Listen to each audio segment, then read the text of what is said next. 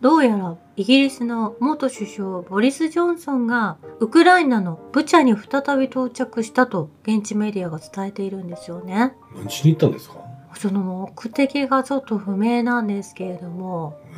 まあ、足並みを揃えて日本の言論人も代表して小泉優思想家の東博樹もブチャの件に関しては本当のことを話してないんですよね。まあ、ブチャの問題は、まあ、今からいろいろ遡ってもロシア軍の方たちが腕に白い腕章をした兵士たちが道端に倒れていてお亡くなりになられているという、まあ、それがブチャの悲劇というかはい。大量虐殺をロシア軍が行ったというようなフェイクなんですよね。え今更蒸し返すようなことをしているんですけれどもえうん。そういった言論をされても無理があるんですよね。証拠がたくさん残っていてあれはウクライナ側が作った大量虐殺だからその戦場アナリストという肩書き、そして思想家、哲学者という肩書きの言論人たちがね、その仕事として、そのプロパガンダの広告塔になって、うん嘘の情報を垂れ流してるわけなんですよね。そうなんですこれは日本国民を騙す、すごく悪質なもんだと思いますね。うんまあそのウクライナの問題を語るのであればやはりドネツクルガンスクもう何年にもわたってですね迫害されてきた人たちのことをまず語らずにそういったお話をされているのはいかがなものかということなんですよね。えまあ、そしてウクライナには武器が足りなくなったのかいろいろと大揉めしているようですね。まあ、NATO 諸国が武器を送るといいということで古い戦車などをウクライナに送る。まあ、ですがドイツのレオパルドという戦車が皆さん欲しいようなんですよね。うんウクライナも含め他の国々の人たちも1台は持っておきたいとおっしゃられているそうなんですけれどもまあでも今後の見通しを見るとウクライナには1台は送られるのではないかと言われているんですよね。まあそれもドイツとアメリカとの駆け引きがすごく面白くてですね、まあワシントンがキエフに1台のエイブラムスの戦車を引き渡せばドイツはウクライナにレオパルド戦車を供給することができるんじゃないかと言われていたりするんですね。えまあ、ドイツはレオパルドを送りたくない。えこれそもそもの話から言うと、その戦車の台数ね、うん。1位が圧倒的にロシアなんですよね。うん。で、2位が北朝鮮。はい。そして3位がアメリカで、うんそ。して4位が中国なんですよね。うん。圧の、倒的にロシアの友好国の保有台数が凌駕してるんですよね。そうなんですだからよ。そのヨーロッパ側はどこの国も自国を守るために置いときたいわけですから、ええウクライナにわざわざ貴重な戦車を渡したくないわけなんですよね。そうなんですよ。だからドイツはアメリカにまずお宅が出したらどうですかって言ってるんですけれども、うんバイデンは戦車を1台も出さないというふうに言ってるわけなんですよね。うん結局、どこもウクライナに戦車を出したくないっていうことが日本のニュースからでも伺えるわけなんですよね。そうなんですよね。そして米国議会のリンゼー・グラハム、まあこのマイダン革命を煽ってきて、ロシアと戦うんだということをウクライナ軍たちに支援してきた方は今になって、まあ、ウクライナへの戦車発見をめぐって NATO 加盟国同士が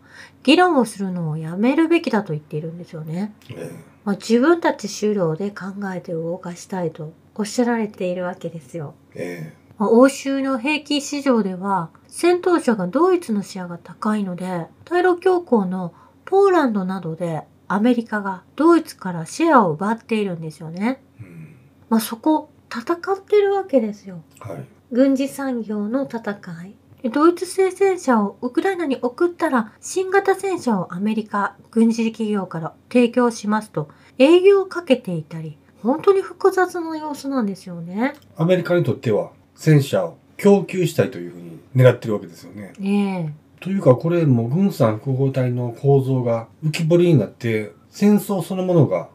侵略云々ではなくてただ武器を売りつけるための口実だったっていうことがはっきりしたわけですよね。ええ現場ではやはりロシア側の方が圧倒的に軍隊の強さを見せているんですね。ねまあ、ですのでウクライナでは戦士の徴収をかなり力ずくで拉致をしてまでも捕獲しているという動画がたくさん上がってきてるんですよね。うん。街の中にいる男の人を車の中に連れ込んでしまうシーンですとか、えまあ、コンビニエンスストアの前の男の人を、まあ、ウクライナ軍の方々が取り囲んで、まあ、聴衆のその切符を渡している様子ですとか、えはい。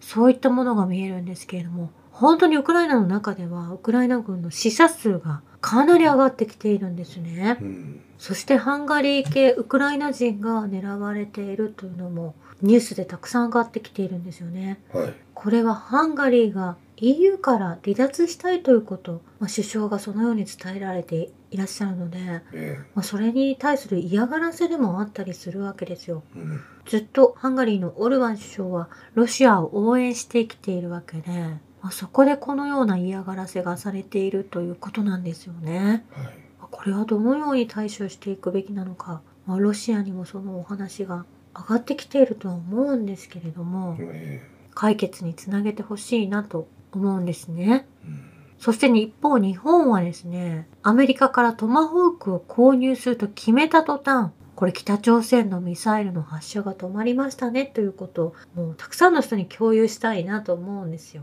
ええこれ結局、アメリカが武器を売りつけるために北朝鮮を使ってえミサイルを発射させてたわけですよね。で、そうなんです。商売が成立したわけですから、北朝鮮ももうミサイル撃つ必要ないですからね。ええその日本の軍事的脅威を煽るためにアメリカ CIA 傘下のメディアがミサイル発射のフェイクニュースを流していたということ。これすごく大事な問題だと思うんですよね。えもう以前から本当に撃っているのかどうかわかりませんがと伝えているんですけれども、どこに落ちたかも何かも全然わからない内容じゃないですか。えうん。情報ウイルスだけがこううようよ人々を脅かして恐怖を抱かせて、まあ、日本政府がその武器を買っていくという構造になっているんですよね。えアメリカ CIA が北朝鮮の背後でミサイル発射に協力して日本の防衛費増加決定まで繰り出しているという構造覚えておかないといけない内容だと思うんですね。えうん。そしてアメリカ国防長官であるオースティン氏がもともとレイセオンの重役、軍産複合体企業の重役でいらっしゃるという方で、まあ、この今回のトマホーク購入に至ったものになるんですよね。今ちょっと前に出てきていらっしゃるオースティンさんがいらっしゃると思いますけれども、まあ、手柄を取ったかのようになってくるわけですねう。ん。腹の中では、どんどんどんどん武器売れたらいいのになーって考えてるわけですよねう。ーん。そして日本のマスコミはロシアは財政破綻寸前だと報じているんですけれども、経常収支は黒字であって、黒字分はドル債などを買っていたが買わなくなっており、ドル債に向けられていた黒字分は自国に流れ込むというもう本当に賢い方法で今、ロシアはどんどん豊かになっていってるわけですよえね。えインフレにはなりにくいですし、国内産業の発展も見込めて、加えて黒字分で純金を買い集めているということなんですよね。うん。そして EU のウルスラ・フォンデアライアンさんは、ロシアの制裁金をどうにかして手に入れたい。まあ、これ、まあ、何か掛け事をしているかのように、はい。まあ、いつかはその制裁金がヨーロッパに入ってくるので、どんどん武器を出して、ウクライナに送り、戦い続けようという人たち。というかもう妄想ですよねう。ん。スイスのパルメリン経済大臣は、凍結されたロシア資産のウクライナへの移送は、まあ、ウクライナ復興のためにロシアの制裁金を使おうと EU も言っているんですけれども、そのウクライナへの移送はスイスでは憲法上不可能と述べているんですね。えそして来月には日本の岸田首相がまあ2月の中旬にウクライナを訪問し、キエフでゼレンスキー大統領と会談する可能性があると報じられているんですけれどもえ、うん。彼自身は独自の平和解決法を持っていると、そのような発言をなされているんですが、あの、世界も注目ですよね。ねえ、ウクライナ紛争をめぐる日露関係の難しさにもかかわらず、領土問題の解決と平和条約の締結を目指す方針を維持していますとおっしゃられていたんですけれども、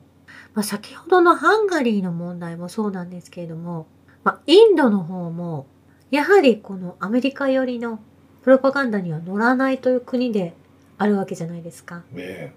まあ、そこでまた BBC が昔の2002年のグジャラート暴動におけるモディ首相の指導力に疑問を呈した BBC のドキュメンタリー番組の放映を始めたようなんですね。ねまあ、これもまた嫌がらせなわけで、まあ、そういった内容もソーシャルメディアを通じてのクリップの共有さえも禁止しているというモディさんがインド政府がいるんですけれども2002年に発生した暴動というのがですねヒンドゥー教徒の巡礼者たちを乗せた列車が炎上して59人が死亡したことをきっかけに暴動が起きてそのイスラム教徒の方々が1000人以上その暴動で死亡したというような内容なんですけれども、ね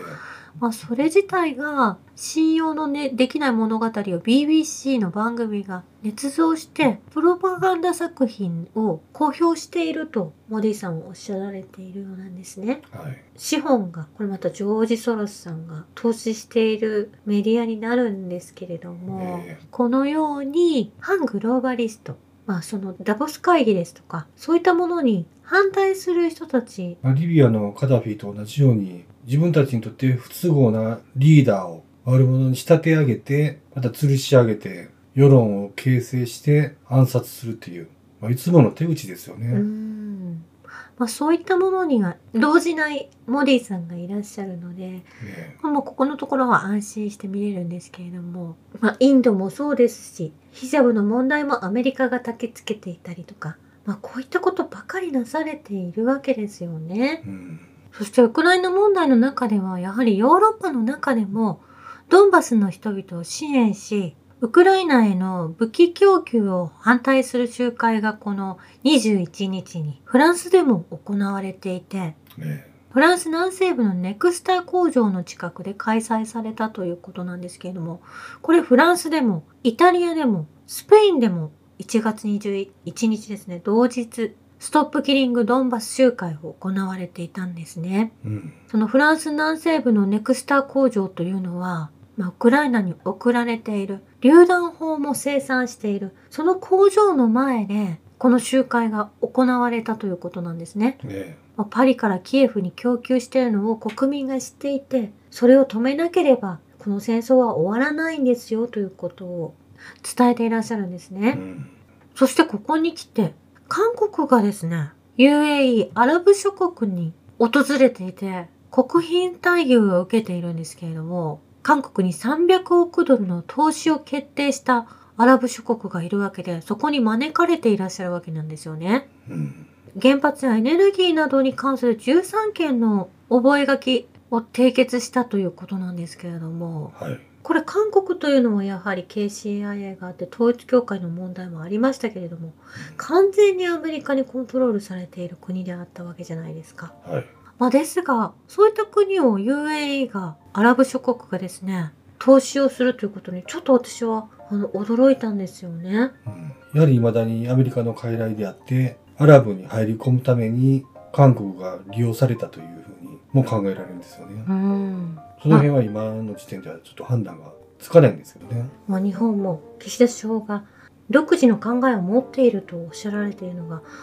どういう方向に進むのかはわからないんですけれどもはい。いい方向に進んでほしいなと思うんですよね。ええ。まあ、とにかく私たちが希望するのは、ウクライナへの制裁をやめて、うん。この自国のエネルギー問題、うん、これを正常化させて、あと北海道の漁業権の問題ね、うん、こちらもきっちりロシアとの関係を有効に保って、うん、食卓に美味しい魚がね、届けられるようにするところからししないといけないと思いますよ。はい、以上です。ありがとうございました。